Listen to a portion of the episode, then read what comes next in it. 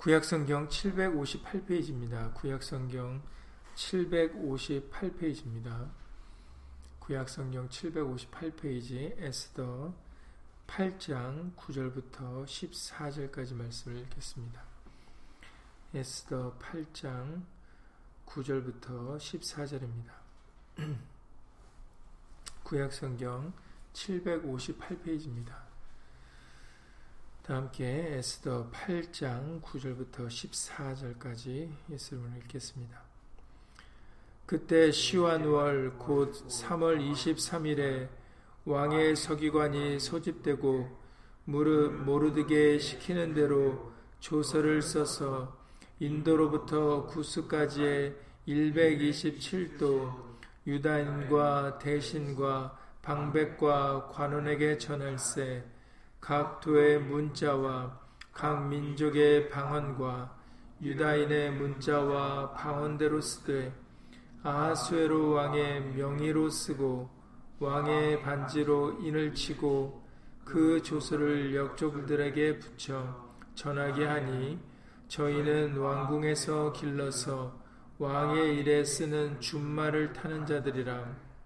조소에는 왕이 여러 고을에 있는 유다인에게 허락하여 저희로 함께 모여 스스로 생명을 보호하여 각도의 백성 중 세력을 가지고 저희를 치료하는 자와 그 처자를 죽이고 도륙하고 진멸하고 그 재산을 탈취하게 하되 아하수에로 왕의 각 도에서 아달월 곧 12월 13일 하루 동안에 하게 하였고 이 조서 초본을 각 도에 전하고 각 민족에게 반포하고 유다인으로 예비하였다가 그날의 대적에게 원수를 갚게 한지라 왕의 명이 심히 급함에 역졸이 왕의 일에 쓰는 준말을 타고 빨리 나가고 그 조서가 도성 수산에 반포되니라.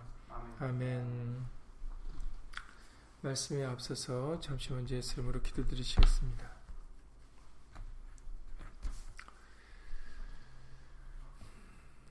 주의로 제3일 되는 날을 기억하여 오늘도 예수 이름으로 모여서 예수의 말씀에 떡을 함께 나누려고 합니다.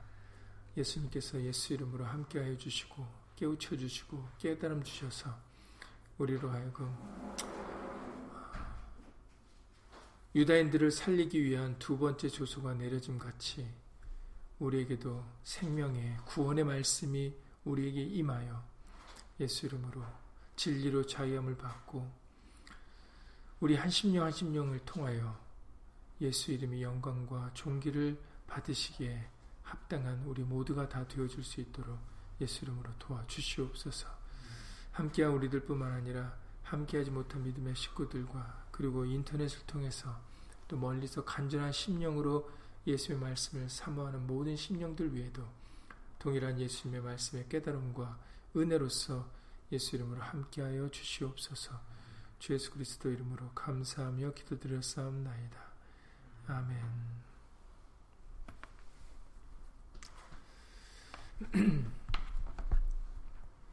네, 이번 주일 말씀에 이어서 어, 드디어 그 두 번째 조소가 어, 모든 각 도의 각 민족에게 전달되고 있는 장면을 오늘 이 시간 읽으셨습니다.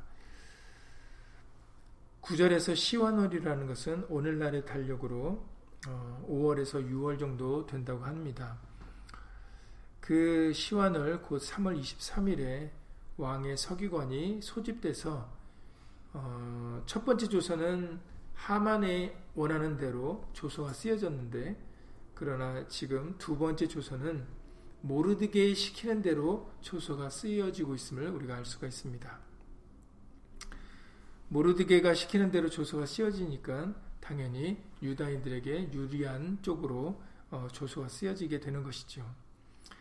이렇게 유다인들을 구원할 수 있는 유다인들에게 힘을 실어주는 그런 이두 번째 조소가 쓰여지게 된 것은 쓰여지게 될 수 있었던 것은 여러분들도 이번 주에 말씀을 들어서 아시겠지만 바로 그 앞에 에스더의 간청이 있었기 때문에 가능할 수 있었음을 우리에게 알려주셨습니다.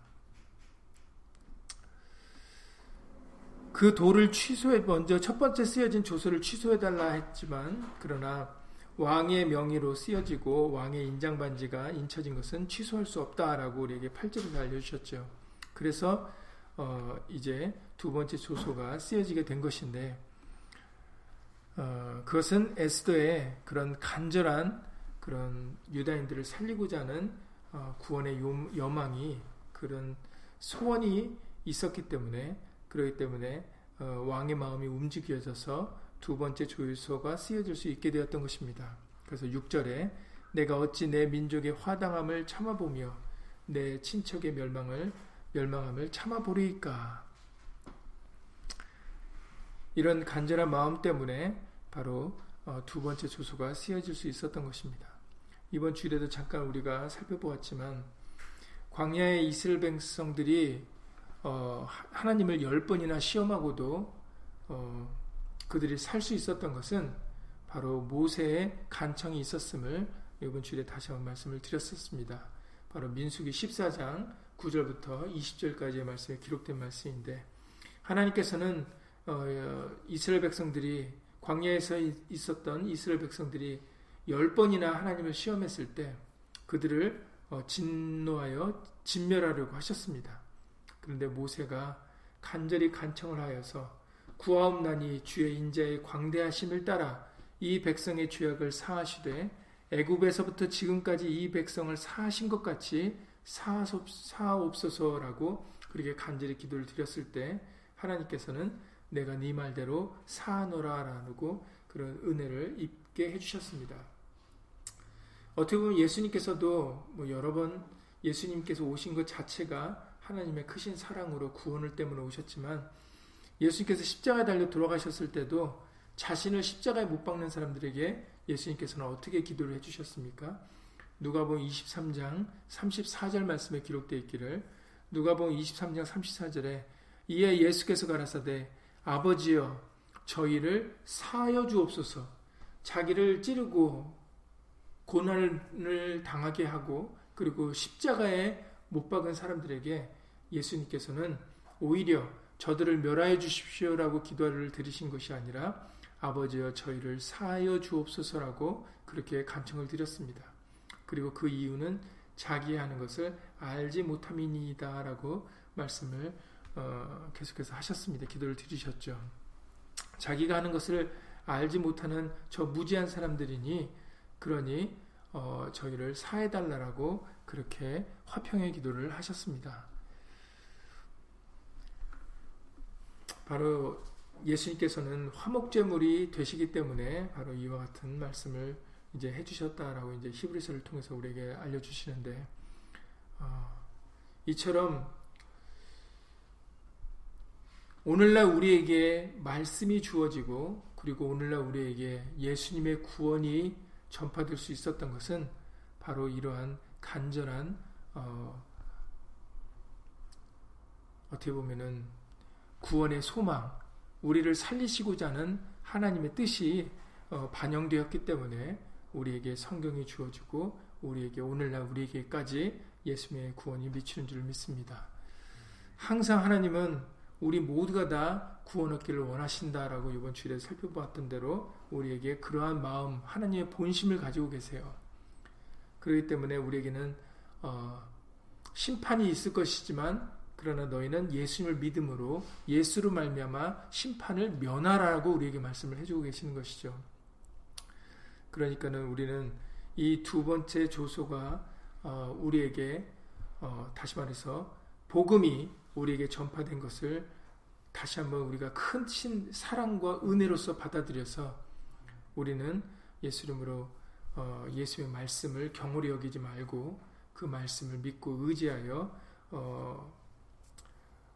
믿음으로 우리는 예수 이름으로 살아가야 되겠습니다. 모르드게를 통해서 두 번째 조회서가 쓰여진 것처럼 어떻게 보면은 그것을 좀 빗대서 어, 비유를 요한복음 1장 17절의 말씀을 통해서도 우리에게 어, 구약과 신약의 차이점에 대하여 이렇게 말씀해 주실 때 요한복음 1장 17절에 율법은 모세로 말미암아 주신 것이요. 네. 아, 율법은 구약의 말씀은 하나님께서 모세에게 주신 것이다라고 말씀을 해주고 계시죠. 그러나 은혜와 진리는 예수 그리스도로 말미암아 온 것이라라고 말씀하셨어요. 예.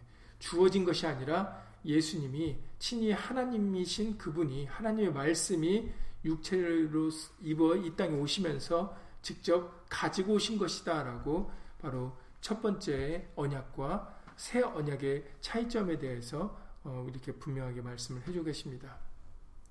그래서 주일에 말씀드렸던 대로 오늘 율법과 시간이 허락하는 대로 율법과 복음의 차이점에 대해서 이미 여러 차례 여러분들이 이미 들으셨지만 다시 한번 우리가 그것을 알아보면서 어, 에스더 당시에 이 두 번째 조소로 말미암아 유다인들이 영광과 존귀와 기쁨을 구원을 얻었던 것처럼 오늘날 우리들도 정말 복음으로 말미암아 다시 한번 어, 예수로 말미암아 영광과 존귀와 기쁨과 구원을 맛볼 수 있는 그런 우리 모두가 다 되실 수 있기를 예수 이름으로 간절히 기도를 드립니다.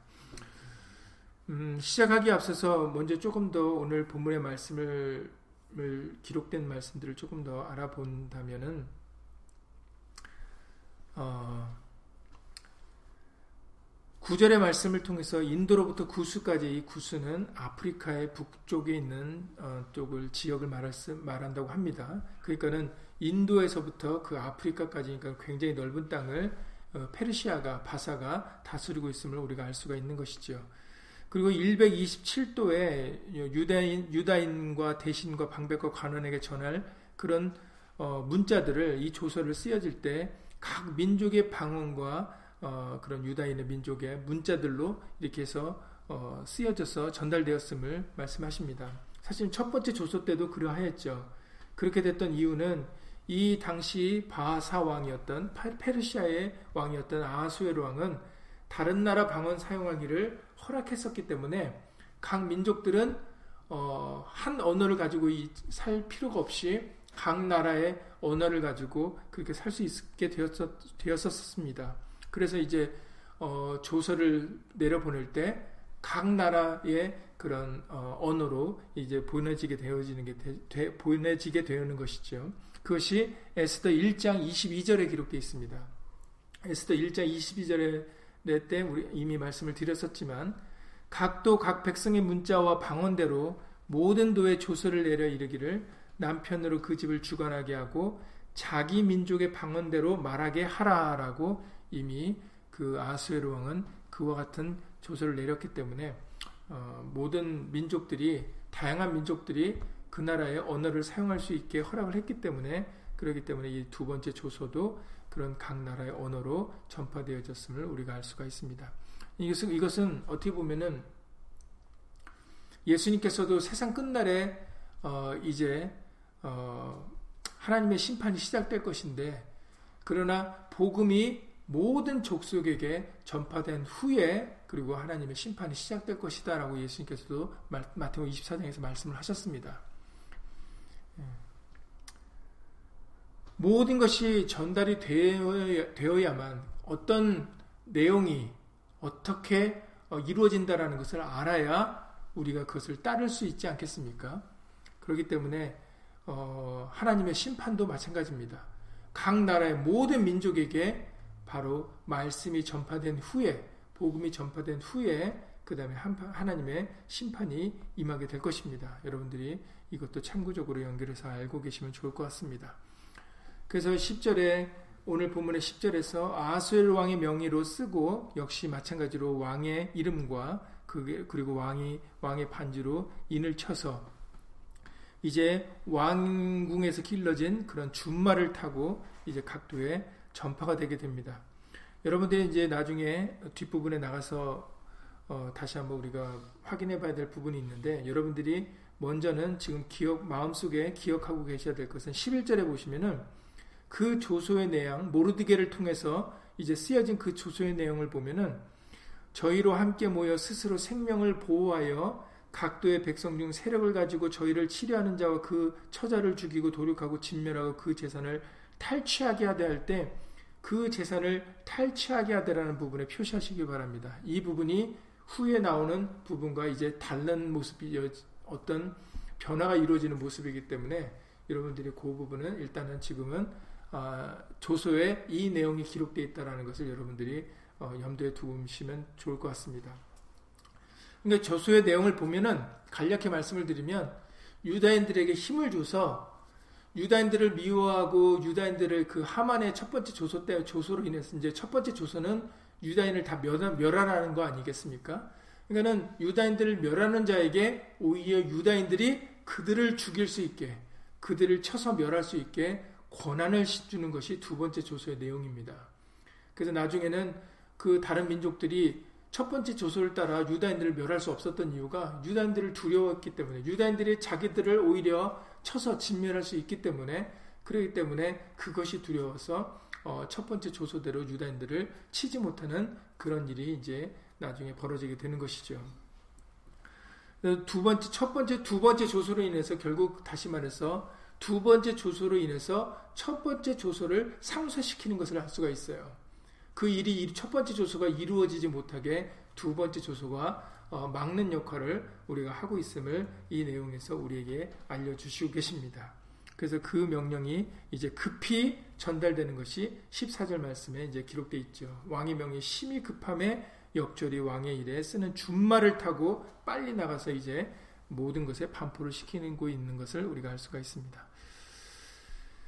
그래서 두 번째 조소가 첫 번째 조소를 그 무력화시키는 그런 역할을 하고 있음을 어 우리는 음 다시 한번 우리가 이런 말씀들을 통해서 알 수가 있는데 그래서 우리가 이 말씀을 율법과 복음을 통해서 바로 복음이 하는 일이 복음의 그 구원의 역할이 바로 첫 번째 쓰여진 어, 율법과 그 구약에 기록된 말씀을 말씀에서 우리를 벗어나게 한다라는 그 개념을 여러분들이 이 에스더의 이 첫 번째 조서와 두 번째 조서를 통해서 우리가 다시 한번 어, 서로를 비교하여 어, 그 역할에 대해서 여러분들이 다시 한번 알아야 되겠습니다. 여러분도 이미 알고 다시피 율법은 어, 왜 우리에게 주어졌다라고 알려주시고 계십니까? 성경에서는 여러 차례 우리에게 알려주신 내용이죠. 어, 여러분들이 이미 잘 알고 계시리라고 봅니다. 율법은 우리로 하여금 죄가 무엇인지 깨닫게 하려고 주신 것이 율법이에요. 다시 말해서 우리를 정죄하려고 이것이 죄다. 그러니까 너 죄를 졌다. 너 죄인이다 라고 알려주시려고 우리에게 기록하신 것이 율법입니다. 여러분 대표적으로 모세 오경이라고 해서 모세가 지은 다섯 가지 책에 대해서 알려, 알고 계시지 않습니까? 바로 창세기, 출애굽기, 레위기, 민수기, 신명기입니다. 창세기를 기록한 사람이 모세예요. 창세 때 있었던 일을 성령으로 기록한 사람이 모세인데 그 창세 때 일부터 벌써 사람이 어떻게 하나님께로부터 범죄를 했는가에 대하여 우리에게 알려주시고 있습니다. 만약에 그 책이 기록되지 않았다면 우리에게 그 말씀이 우리에게 주어지지 않았다면 우리는 알 수가 없는 내용들이죠. 창세 때부터 무슨 일이 있었는지 우리가 뭐, 무슨 수로 압니까?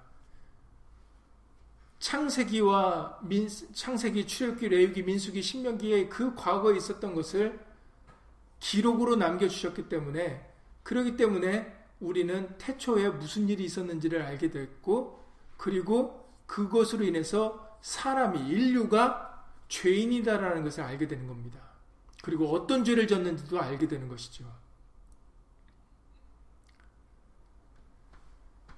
그리고 모세를 통해서 십계명이 주어짐으로 인해서 우리가 반드시 지켜야 될 명령이 법도가 생김으로 인해서 그 법도에서 벗어나게 되면은 우리는 벌을 받아야 되는 정죄를 받아야 되는 그런 일들이 우리에게 이루어지게 된 것입니다. 이것을 로마서 3장 20절에서 그리고 로마서 7장 7절에서 밝히고 있습니다. 로마서 3장 20절에 그러므로 율법의 행위로 그의 앞에 의롭다 하심을 얻은 육체가 없나니 율법으로는 죄를 깨달음이니라. 그러니까 율법은 죄가 무엇인지를 정죄할 정죄만 정죄를 하는 것이지 우리를 의롭다 하심게 하려고 하는 거 주어진 것이 아니다라고 우리에게 로마 3장 20절에서 말씀하십니다. 그래서 로마서 7장 7절에서 말씀하시죠. 로마서 7장 7절에 그런지 우리가 무슨 말 하리요? 율법이 죄냐? 그럴 수 없는 일이라. 율법으로는 죄가 아닙니다. 율법 자체는 하나님의 말씀이기 때문에 그 말씀 자체는 선하고 의롭죠. 그러나 그 말씀이 선하고 의로움으로 인해서 우리가 공교롭게도 우리의 죄가 드러나게 되는 것입니다. 그래서 율법으로 말미암지 않고는 내가 죄를 알지 못하였으니 곧 율법이 탐내지 말라 하지 아니하였다면 내가 탐심을 알지 못하였으리라라고 우리가 알려주시죠. 그러니까는 율법이 있음으로 인해서 우리가 무엇이 죄인지를 알게 되었다라는 겁니다. 정죄를 받게 되었다라는 거죠. 그리고 정죄를 받게 되었다는 것은 정죄는 곧 다른 말로 심판이라고 우리에게 알려주십니다. 같은 말입니다.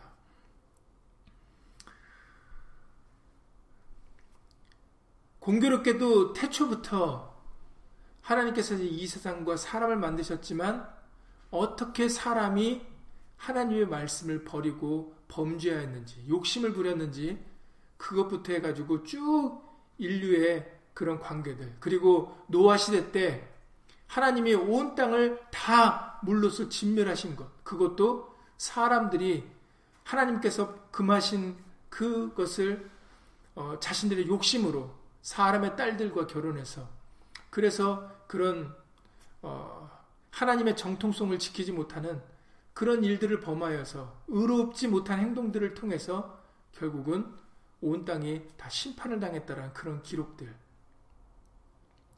그리고 바벨탑으로 인해서 사람들이 교만하여 바벨탑을 쌓게 되었을 때 하나님께서는 그 바벨탑을 무너뜨리시고 각 나라의 언어라는 것을 어, 만들어 여러 언어를 만들어 흩으셨다라는 사실들. 이런 모든 과거에 하나님은 선하시지만 그러나 사람이 얼마나 악을 행하고 죄악을 행했는지를 모세를 통해서 기록하시고임으로 인해서 사람들이 정죄를 받게 되었던 받게 되어졌다라는 것입니다. 죄가 무엇인지를 깨닫게 되었다라는 거죠. 그리고 인간이 죄인이구나라는 것을 어, 알게 되는 것입니다.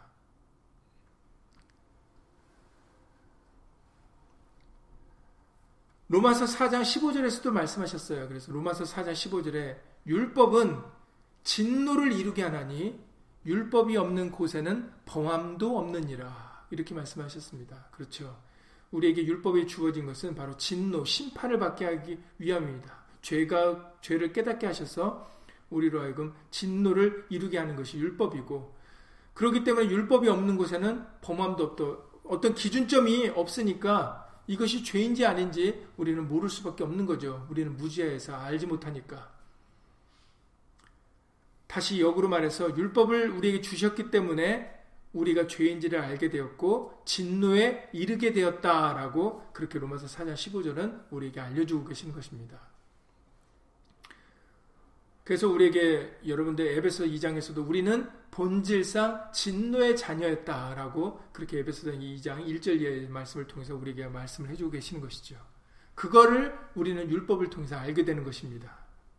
아, 우리는 본질상 진노의 자녀이구나. 야고보서 2장 8절 이하 11절에서도 말씀하셨습니다. 야고보서 2장 8절 이하 11절에 너희가 만일 경에 기록한 대로 구약의 말씀을 말씀하시는 거죠. 율법입니다. 너희가 만일 경에 기록한 대로 네 이웃 사랑하기를 네 몸과 같이 하라신 최고한 법을 지키면 잘하는 것이니와 그것을 지킬 수만 있으면 너희가 너에게는 유익이 되겠지만 그러나 만일 너희가 외모로 사람을 취하면 죄를 짓는 것이니 율법이 너희를 범죄자로 정하리라. 그렇습니다. 왜냐하면 율법은 우리를 정죄하려고 존재하는 거기 때문에 우리가 율법을 지키면은 문제가 안 되지만 그러나 율법을 하나라도 어기게 되면은 우리는 그 하나라도 어긴 것으로 인해서 우리는 범죄자가 된다라고 그렇게 말씀해 주고 계세요. 그래서 계속해서 그 말씀을 해 주십니다. 10절 야고보서 2장 10절에서 누구든지 온 율법을 지키다가 그 하나에 거치면 모두 범한 자가 되나니 가늠하지 말라 하시니가 또한 살인하지 말라 하셨은즉 네가 비록 가늠하지 아니하여도 살인하면 율법을 범한 자가 되느니라라고 이렇게 말씀하셨어요.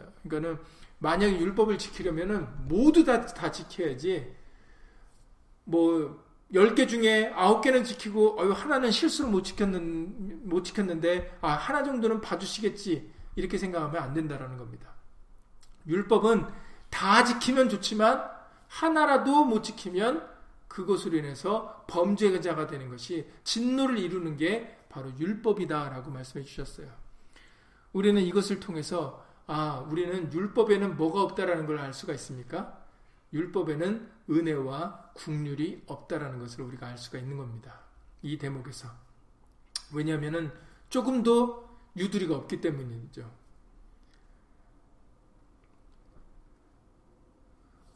오직 이 첫 번째 조소와 같이 죽는 법입니다. 이 율법은 우리에게는 죄인된 우리에게는 연약한 우리들에게는 이 첫 번째 조서는 바로 죽는 법이에요. 우리는 죽을 수밖에 없는 법입니다. 그런데 예수님으로 감사하게도 지금 이 두 번째 조서와 같이 이 죽는 법인 죽을 수밖에 없는 그 법을 상쇄시키려고 바로 예수님이 오셨다라는 겁니다. 친히 하나님의 말씀이 육신을 가지고 이 땅에 오신 것입니다. 그래서 아까 서두에 말씀드렸던 것처럼 요한복음의 1장에 17절에서 어, 율법은 모세로 말미암아 주신 것이지만 주신 것이요 은혜와 진리는 예수 그리스도로 말미암아 온 것이라 해서 율법과 달리 이 진리를 말씀하실 때, 복음을 말씀하실 때는 은혜와 진리다라고 해서 은혜를 더하여 덧붙여서 우리에게 알려주신 것입니다.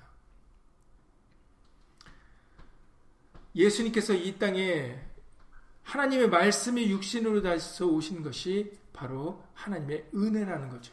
그래서 이것을 에베소서 2장 8절에서는 하나님의 선물이다, 은혜의 선물이다라고 얘기를 해주고 계시는 거예요.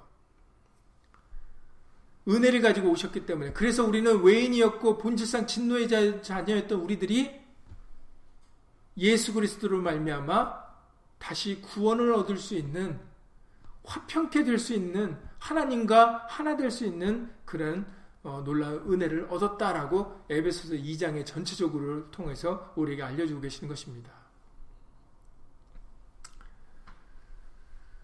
얼마나 예수 이름으로 감사한지 모르겠습니다. 우리는 진실로 에베소 2장의 말씀대로 우리는 외인이었고 그리스도 밖의 사람이었고 언약과 상관없는 자들이었어요. 그런 사망밖에 처할 수밖에 없었던 우리들에게 흑암에 거하는 우리들에게 바로 생명의 정말 참빛이 우리에게 비춰질 수 있었던 것입니다. 어떤 사람들은 아직까지도 오늘날 유대인들도 그렇죠. 구약만 어, 하나님의 말씀으로 인정하여 구약만 보려고 하는 사람들이 있어요. 이건 굉장히 어려운 일을 하고 있는 겁니다. 불가능한 일을 하는 거죠. 율법에 완전할 수 있는 사람은 없거든요. 예수님 외에는 율법에 완전한 사람은 있을 수가 없습니다. 그런데 아직까지도 그 율법에 매여서 율법이 전부인 줄만 알고 그 율법으로 살아간다면 아, 정말 고통과 고난과 그 괴로움에서 헤어나올 수가 없습니다. 왜냐하면 그 율법에는 은혜가 없기 때문이죠. 국률이 없기 때문입니다. 그리고 그 율법은 완전한 것이 아니기 때문이죠. 우리가 율법과 복음의 차이점에 대해서 아주 자세하게 설명해 주신 것이 바로 히브리서 말씀입니다. 우리가 히브리서 때 여러 차례 어, 그것에 대하여 우리가 언급을 했었던 적이 있었습니다. 율법과 복음의 차이점들에 대하여 히브리서 히브리인들에게 보내는 편지 아닙니까? 그렇기 때문에 아주 정확하게 그리고 여러 가지 자세하게 율법과 복음의 차이점에 대해서 아주 전반적으로 히브리서 전반적으로 우리에게 말씀을 하셨 해주셨습니다. 그러니까는 여러분들이 율법과 복음의 차이점에 대해서 잘 알고 싶으시면 어, 히브리서를 읽으시면 됩니다. 두 번째 조수가 올 수밖에 없었던 그 이유에 대해서도 히브리서 8장에 7절 이하에서 말씀을 해주고 계시는데 히브리서 8장 7절에 첫 언약이 첫 언약이니까는 우리에게 주신 그 율법의 말씀을 가리켜 말하는 것입니다. 첫 언약이 무흠하였다면 다시 말해서 흠이 없었더라면 둘째 것을 요구할 일이 없었으려니와 저희를 허물하여 일렀으되 주께서 가라사 때 볼지어다 날이 날이 이르리니 내가 이스라엘 집과 유다 집으로 새 언약을 세우리라 하셨다라는 것입니다. 그러니까 첫 언약은 흠이 있는 것이다. 완전한 것이 아니다라는 것이죠. 의롭지 않고 선하지 않다라는 게 아니라 완전하지 않다라는 것을 말씀하시는 겁니다. 그래서 율법으로는 우리가 온전한 사람이 될 수가 없어요. 완전한 사람이 될 수가 없다라는 겁니다. 그러니까는 아까 조금 전에 말씀드렸던 것처럼 율법만 하나님의 말씀인 줄 알고 율법만 지키려 하는 사람에게는 답이 없는 거예요. 왜냐면은 그 율법으로는 완전해질 수가 없거든요. 근데 우리가 완전해지지 않으면 정죄를 받을 수밖에 없는 게 율법이에요. 그러니까 율법으로는 우리가 답이 없습니다. 율법은 오직 우리를 죽이는 법이에요.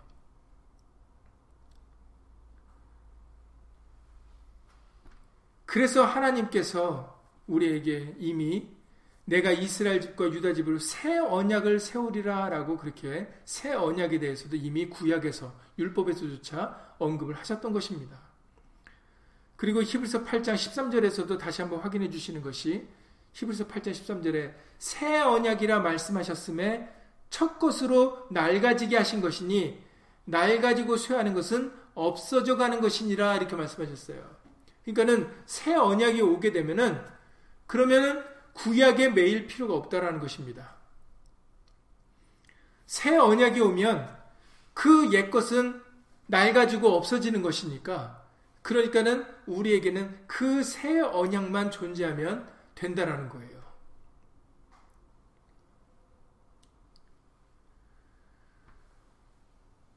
그래서 히브리서 10장 1절에서는 좀 더 우리가 이해하기 쉽게 이렇게 말씀을 해주십니다. 히브리서 10장 1절에서는 율법은 장차 오는 좋은 일의 그림자요 참 형상이 아니므로 해마다 늘 드리는 바 같은 제사로는 나오는 자들을 언제든지 온전케 할 수 없느니라 라고 여기서도 말씀을 해주십니다. 그래서 이해하기 쉽게 율법은 장차 오는 좋은 일의 그림자고 참 형상이 아니다. 이렇게 말씀하시죠. 그림자라는 표현을 해주시죠. 그리고 그 앞에 구장에서는 모형이다 라고까지도 이렇게 말씀하십니다. 참된 형상이 아니다라는 거죠. 모형이니까. 그림자도 마찬가지죠. 실상이 아니라는 겁니다. 율법은 모형과 그림자와 같아서 실체가 있다라는 것을 그것을 전달해 주는 역할만 해 주는 것이 바로 율법이라는 것입니다. 그래서 율법으로는 언제든지 온전케 할 수 없다라고요도 여기서 다시 한번 반복해서 말씀을 해주고 계시죠. 그래서 우리는 우리에게는 새 언약이 필요한 것입니다. 왜냐하면 새 언약이 실상이고 실체고 그리고 그 새 언약으로 인해서 우리가 생명을 얻을 수 있기 때문입니다. 완전함을 얻을 수 있기 때문이죠. 히브리서 9장 15절에서 그래서 이렇게 말씀하십니다. 히브리서 9장 15절에 이제 예수님을 증거하시면서 바로 예수님이 새 언약의 중보다라고 이렇게 말씀을 이제 하십니다. 히브리서 9장 15절에 이를 인하여 그는 새 언약의 중보니 이는 첫 언약 때의 범한 죄를 속하려고 죽으사 그러니까 첫 언약 때에 지은 그 정죄되는 그 죄를 속하려고 바로 예수님이 죽으셨다라는 것이죠. 그래서 예수로 하여금 영원한 기업의 약속을 얻게 하려 하셨다. 그래서 예수님을 새 언약의 중보다라고 말씀하셨어요. 바로 예수님이 새 언약을 이루어 주신 분이다라는 것입니다.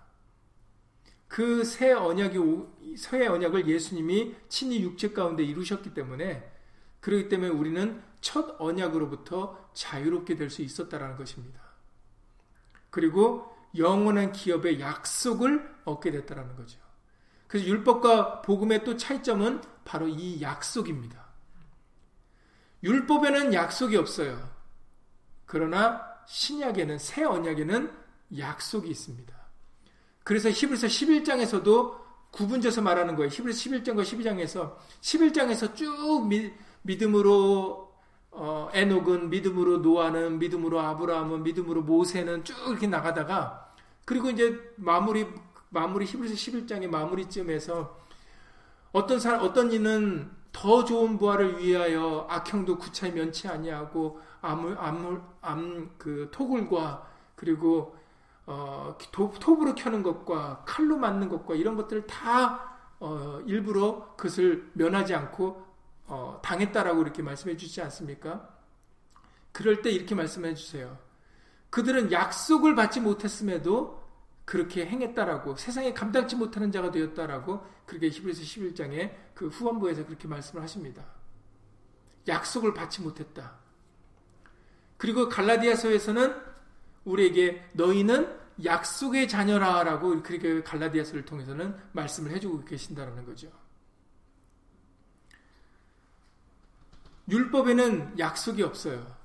그러나 두 번째 조서인 새 언약에는 바로 약속이 있습니다. 그래서 새 언약을 예수님을 믿는 사람들은 바로 우리는 약속의 자녀들이 될 수가 있는 것입니다.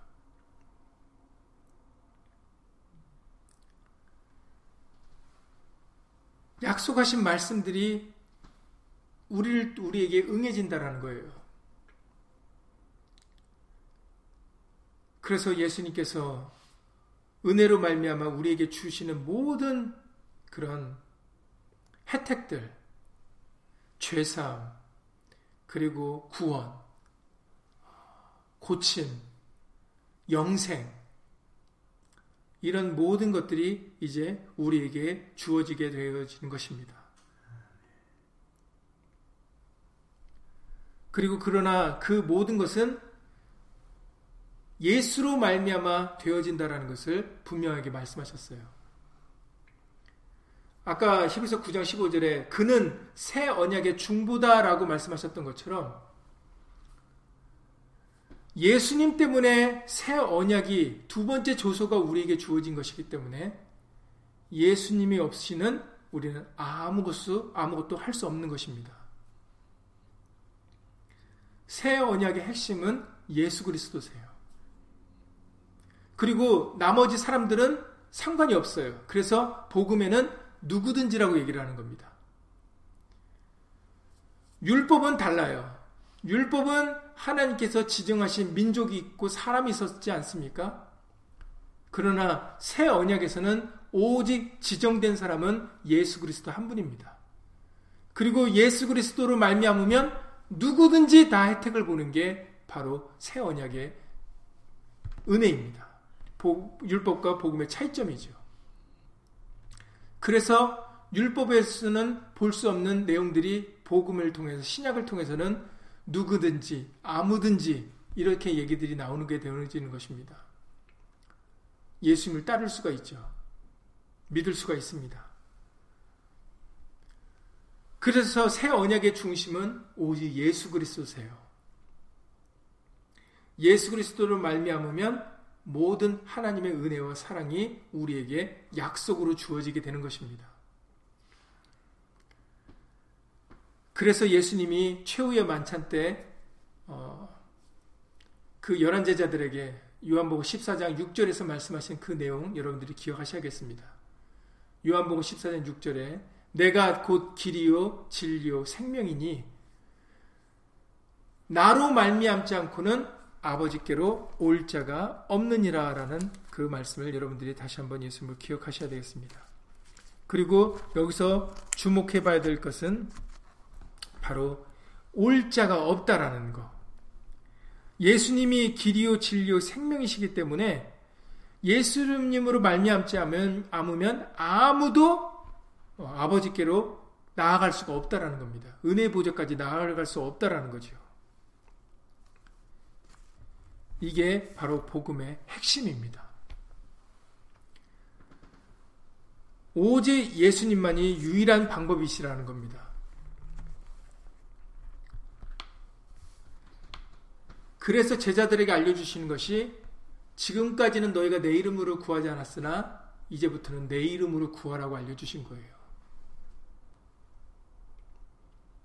여호와의 이름이 아니라 예수 이름을 불러야 되는 이유.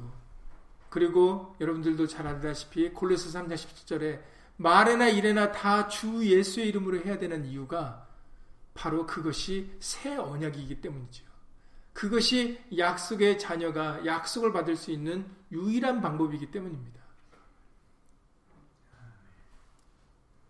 그것 때문에 쓰여진 조소가 두 번째예요. 예수님 때문에 쓰여진 조소가 두 번째 조소입니다. 그래서 모든 것은 예수로 말미암아야 돼요. 예수로 말미암지 않고는 어떤 것도 이루어지지 않습니다. 그래서 예수님께서는 좀 더 더 이해하기 쉽게 양과 목자의 비유로서 알려주실 때 바로 요한복음 10장의 말씀입니다. 요한복음 10장에서 내가 양의 문이다라고 그렇게 말씀하시고 목자다라고도 말씀을 하시는 말씀이 요한복음 10장 1절 이하 쭉 어, 전체적으로 말씀을 해주시지 않습니까? 16절 15절까지 말씀을 통해서 쭉 말씀하십니다. 문으로 들어가지 아니하고 다른 데로 넘어가는 자는 절도며 강도요. 문으로 들어가는 이가 양의 목자라 이렇게 말씀하셨어요. 그리고 구절에서는 누구든지 나로 말미암아 들어가면 구원을 얻고 또는 들어가며 나오며 꼴을 얻으리라라고 말씀하셨어요. 여기서도 조금 전에 말씀드렸던 것처럼 율법에는 없는 복음에는 누구든지라는 단어가 있지 않습니까? 그런데 누구든지라는 것은 이제 사람에게는 어떤 정해진 바가 없어요. 율법과 달리 사람에게는 정해진 바가 없습니다. 그러나 사람에게는 정해진 바가 없지만 정해진 것이 하나가 있는데 예수로 말미암으면 안 된다라는 거죠. 예수로 말미암지 않으면 안 된다라는 거죠. 예수님이 유일한 길이고 진리고 생명이고 예수님이 유일한 문이라는 겁니다. 사람은 정해진 게 없지만 그러나 예수님은 딱 정해져 있어요. 그래서 모든 사람은 예수로 말미암아 드나들어야 된다라는 거예요. 예수님을 의지하고 예수로 말미암아야 된다라는 겁니다. 그래야 구원을 얻고 왜냐하면 여기 조건문으로 나로 말미암아 들어가면 구원을 얻고니까 조건문이죠. 나로 말미암아 들어가지 않으면 다른 데로 들어가면은 구원은 없다라는 거예요. 그리고 하나님의 말씀에 꼴을 얻고 은혜의 보좌 나가기 위해서도 예수로 말미암지 않으면은 절대로 꼴을 얻을 수 없다라는 것입니다. 그래서 예수님의 양들은 오직 예수님의 말씀만 듣고 떠른다라고도 그렇게 말씀을 해주고 계시는 거죠. 예수님 외에는 다른 이가 없기 때문입니다. 여러분들이 율법과 복음의 차이점에 대해서 여러분들이 알고 계셔야 돼요. 그래서 우리는 모든 거에 대해서 예수로 말미암아야 되는 것입니다. 말에나 이래나 다 주 예수의 이름으로 하는 뜻을 여러분들이 이해하셔야 돼요. 우리의 죄사함이 어디서부터 옵니까? 예수님이 우리에게 자주 말씀해 주신 것이 예수님이 중풍병자를 고치실 때 그냥 네 병이 나았다 아니면 네 자리를 들고 일어나라 걸어라 하셔도 되잖아요. 그런데 뭐라고 말씀하셨다고요? 네가 죄사함 받았다라고 말씀하셨어요. 왜 그렇게 말씀하셨다고 하셨습니까? 사람들로 하여금 예수님에게 죄사할 권세가 있음을 알리시려고 일부러 그렇게 말씀하셨다라고 알려주십니다. 나사로를 고칠 때도 마찬가지죠. 그냥 나사로에 나오라 해도 되는 거였습니다. 그런데 나사로를 불러내시기 전에 뭐 하셨습니까? 하나님께 감사를 드리며 내 기도를 들어주신 걸 감사나야 했다라는 거죠. 그것도 누구 때문에 했다고요? 그걸 그렇게 안 하셔도 되는데 듣는 사람으로 하여금 예수님이 기도를 들으시 예수님의 기도를 들으시는 분이다라는 것을 우리에게 알리시려고 바로 나서를 살리시기 전에 그와 같이 행동하시고 말하셨다라고 알려주셨습니다.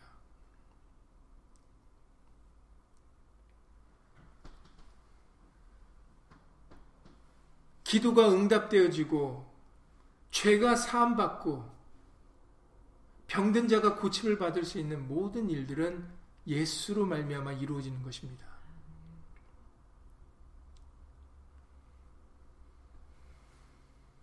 그렇기 때문에 이제 우리는 모든 우리의 삶이 예수로 말미암은 그런 삶이 되도록 노력을 하셔야 되는 거예요.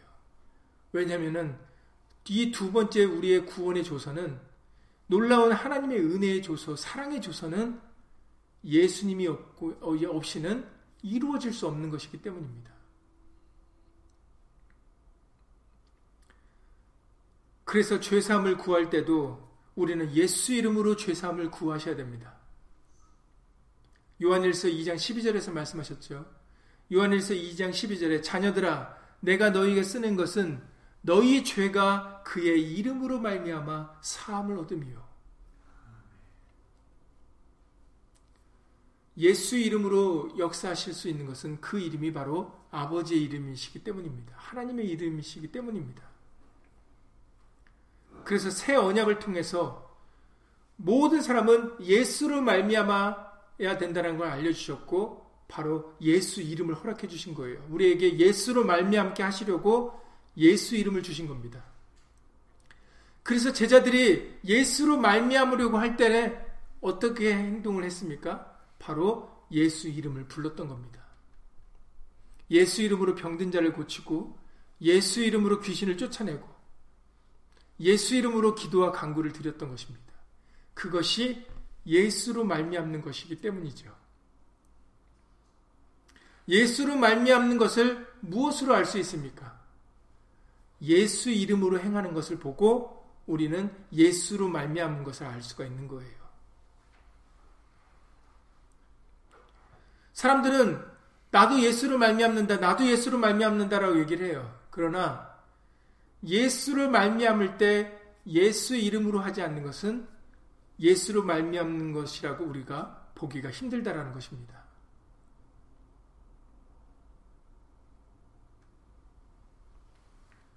모든 것은 예수님의 영광과 예수님을 나타내고 예수님을 존귀케 해드리는 것에 우리는 도구로서 사용을 받아야 되는데 우리는 그 영광을 예수님의 영광을 위해 존재하는 자들인 것을 우리는 나타내야 되는데 그 방법이 바로 예수 이름으로 하는 것입니다. 그래서 죄를 사할 때도 예수 이름으로 죄를 사하게, 하셨, 던 것이고 그리고 병을 낫게 할 때에도 여러분들 잘 아시는 사도행전 4장 8절 이하 12절의 말씀에 기록된 대로 남에서부터 안전병이를 고칠 수 있었던 것은 베드로에게 능력이 있었던 것이 아니라 예수님의 제자들에게 능력이 있었던 것이 아니라 그 제자들이 예수로 말미암았기 때문에 그러기 때문에 가능했던 일이라고 알려주시죠. 그래서 예수로 말미암은 행동을 하기 위해서 바로 제자는 베드로는 예수 이름을 불렀던 것입니다. 설명을 아주 자세하게 해주세요. 우리가 이해하지 못할까봐. 당시 남에서부터 안전베이가 고침을 받았을 때 그 당시에 그 자리에 있었던 사람들은 다 베드로가 고친 줄 알고 베드로를 주목하여 바라보지 않았습니까? 그때 베드로가 어떤 얘기를 합니까? 여러분들 이 대목을 주목해서 보셔야 됩니다. 잘 아시는 사도행전 3장의 16절 말씀인데 그 이름을 믿음으로 그 이름이 너희 보고 아는 이 사람을 성하게 하였나니 여기서 그 다음에 나오는 대목입니다. 예수 이름을 나는 주었고 그 이름 때문에 이 사람이 성하게 되었다라는 거죠. 그 말을 하면서 예수로 말미암아 난 믿음이 너희 모든 사람 앞에서 이같이 완전히 낫게 하였느니라 라고 얘기를 한다는 겁니다.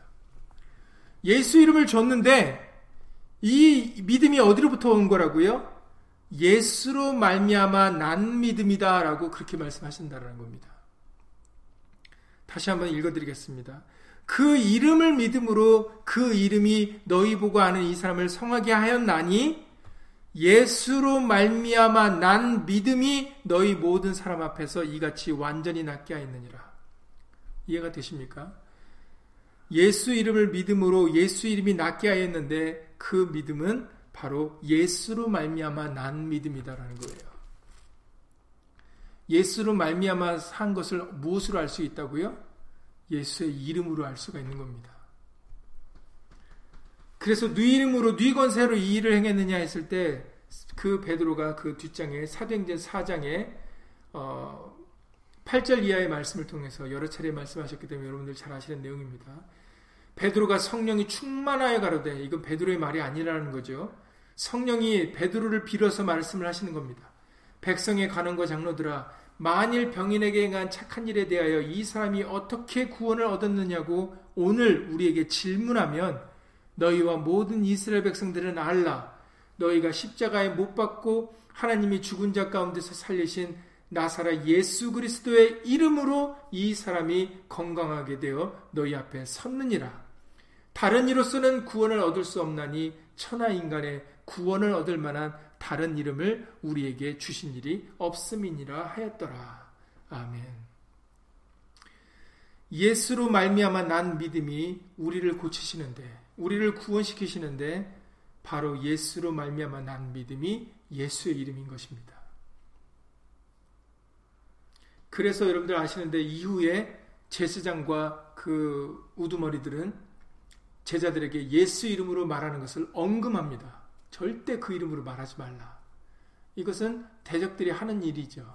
반대되는 역할이니까 반대되는 역할을 하에 그들은 하는 것이니까 어, 그들이 막는 것은 예수의 이름입니다. 그러면은 그들이 왜 예수 이름을 막겠습니까? 그게 오히려 역으로 우리에게 증거해 주시는 거죠. 그 예수 이름을 그들이 막는다라는 것은 바로 그 이름이 우리의 구원의 이름이기 때문입니다.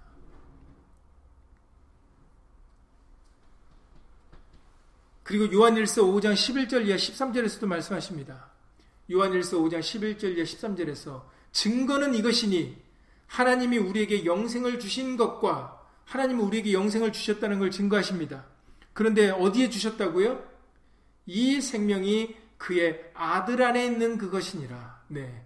생명이 어디 있습니까? 사람에게 있는 게 아니라 예수님에게 있습니다. 그래서 예수로 말미암아야 된다는 것을 말씀하시는 거죠.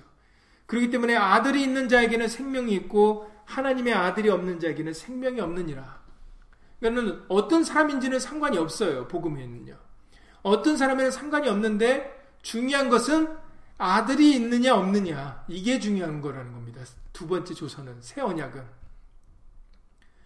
예수님이 있느냐 다시 말해서 예수로 말미암느냐 말미암느냐 말미암지 않느냐 그게 핵심이라는 것이죠. 그래서 아들이 있는 자에게는 생명이 있고 하나님의 아들이 없는 자에게는 생명이 없느니라 하셨는데 그 다음 절에 요한일서 5장 13절에 그러면은 누가 생명이 있는 자인가 누가 아들이 있는 자인가 설명하실 때 내가 하나님의 아들의 이름을 믿는 너희에게 이것을 쓴 것은 너희로 하여금 너희에게 영생이 있음을 알게 하려 함이라 라고 말씀하셨어요. 여기서 너희가 누구라고요? 하나님의 아들이 있는 자인데 바로 하나님의 아들의 이름을 믿는 자다라고 말씀해 주신다는 것입니다. 하나님의 아들의 이름을 믿는 너희에게 이것을 쓴 것은 너희로 하여금 너희에게 영생이 있음을 알게 하려 함이라. 그래서 예수 이름이 중요한 것입니다. 우리가 예수로 말미암은 것을 무엇으로 알 수 있다고요? 바로 예수의 이름으로 알 수가 있습니다. 그래서 최후에 요한계시록의 14장에 14만 4천 수에 대해 말씀하실 때 제일 먼저 그들을 설명하실 때 그들의 이마에 어린 양의 이름과 아버지의 이름을 쓴 것이 있도다라고 말씀을 하시는 거예요. 항상 말씀드리지만 두 이름입니까? 어린 양의 이름과 아버지 이름이라고 해서 예수와 여호와예요? 그렇지 않죠. 한 이름입니다. 예수 이름이 어린 양의 이름이고 아버지 이름이기 때문입니다. 그래서 14만 4천 설명할 때 제일 먼저 하시는 것이 그들의 이마에는 예수 이름이 있더라. 인쳐졌다라고 우리가 알려주고 계시는 거예요. 우리가 예수님의 백성인지, 예수님의 양인지, 예수님의 사람인지, 그리고 우리가 예수로 말미암아 하는 것인지, 바로 예수 이름으로 알 수가 있는 것입니다. 우리가 예수 이름으로 하고 있는지 안 하고 있는지에 따라서 바로 그것이 예수로 말미암은 것인지 말미암지 않는 것인지를 우리가 구분할 수 있다는 것입니다. 그러니 우리의 구원, 우리의 죄사함, 그리고 국률하심과 은혜와 자비와 하나님의 사랑이 쓰여진 이 두 번째 조소. 이 두 번째 조소는 바로 핵심이 예수 그리스도입니다. 사람은 상관이 없어요. 누구든지, 아무든지 상관이 없습니다. 중요한 것은 누구든지 예수로 말미암는 것인지, 예수님이 있는지, 예수 이름을 힘입어 살고 있는지, 그것이 중요한 겁니다. 그것이 구원이냐, 사망이냐, 멸망이냐, 심판이냐, 죄사함이냐, 정죄를 받느냐, 그것으로 생명이냐, 아니면 사망이냐, 이렇게 정해질 것이라는 것입니다. 우리에게 쓰여진 그 두 번째 조서, 예수님께서 친히 이 땅에 가지고 오신 그 조서, 그 놀라운 은혜와 은혜가 저와 여러분 것이 되기 위해서 이제 우리는 모든 것이 예수로 말미암은 그런 삶을 살 수 있도록 예수 이름으로 그 조서를 따라야 되겠습니다. 그것이 우리가 온전케 되어지고 완전케 되어지는 길이기 때문이죠. 그래서 우리에게 주신 말에나 이래나 다 주 예수 이름으로 하라고 하신 말씀대로 우리는 모든 것에 예수 이름으로 말미암은 그런 삶을 살아들이셔서 정말 이 두 번째 조소의 은혜가 우리 모두에게 다 응할 수 있기를 예수 이름으로 간절히 기도를 드립니다. 예수 이름으로 기도드리고 주기도 마치겠습니다. 고맙고 감사하신 예수님. 율법은 진노를 이루게 하지만 그러나 복음은 우리로 구원에 이르게 하십니다. 생명을 얻게 하십니다. 하나님의 사랑으로 말미암아 두 번째 조소가 우리에게 주어지게 되었습니다. 이 두 번째 조소는 예수로 말미암아 살으라는 조소의 내용입니다. 예수로 말미암은 삶, 예수 이름을 부르는 삶이 되어질 때 우리는 죽을 육체가 죽지 아니하고 썩을 육체가 썩음을 당하지 아니하고 생명을 얻을 수 있음을 우리에게는 예수님을 알려 주셨사오니 우리의 남은 삶이 이 은혜의 말씀 두 번째 조서가 우리에게 왕노릇 하실 수 있도록 한 심령도 빠짐없이 예수 이름으로 살아드리는 삶을 살 수 있도록 예수님 예수 이름으로 도와주시옵소서. 다른 구원은 없으며 다른 복음은 없고 다른 길, 다른 방법은 우리에게 없습니다. 오직 예수입니다. 예수로 말미암지 않고는 그 어떤 것도 이루어질 수 없는 것이 바로 두 번째 조서입니다. 이제는 사람이 아니라 중요한 것은 예수님이십니다. 그러니 우리 모두가 다 예수님을 높이고 예수님께 영광을 돌리고 예수님을 나타낼 때 우리 또한 살 수 있는 줄을 믿사오니 예수님 우리를 통해서 예수 이름이 홀로 영광과 존귀를 받아 주시옵소서. 이제 우리 모두가 다 말에나 이래나 다 주 예수 이름으로 살아갈 때 예수님을 말, 예수로 말미암고 예수님을 힘입을 때 우리에게는 예수님이 함께 하셔서 하나님의 은혜와 사랑과 국률이 은혜가 차고 넘치는 줄을 예수를 믿사오니 그 기쁨에 영광스러운 그 삶이 복된 삶이 우리 모두에게 이루어질 수 있도록 더욱 우리를 통하여 예수 이름이 증거케 나타내어 주 나타내지게 하여 주시옵소서. 주 예수 그리스도 이름으로 감사하며 기도드렸사옵나이다. 아멘. 하늘에 계신 우리 아버지여, 이름이 거룩히 여김을 받으시오며, 나라 임하옵시며, 뜻이 하늘에서 이룬 것 같이 땅에서도 이루어지이다. 오늘날 우리에게 일용할 양식을 주옵시고, 우리가 우리에게 죄 지은 자를 사여 준 것 같이 우리 죄를 사여 주옵시고 우리를 시험에 들게 하지 마옵시고 다만 악에서 구하옵소서 나라와 권세와 영광이 아버지께 영원히 쌓옵나이다. 아멘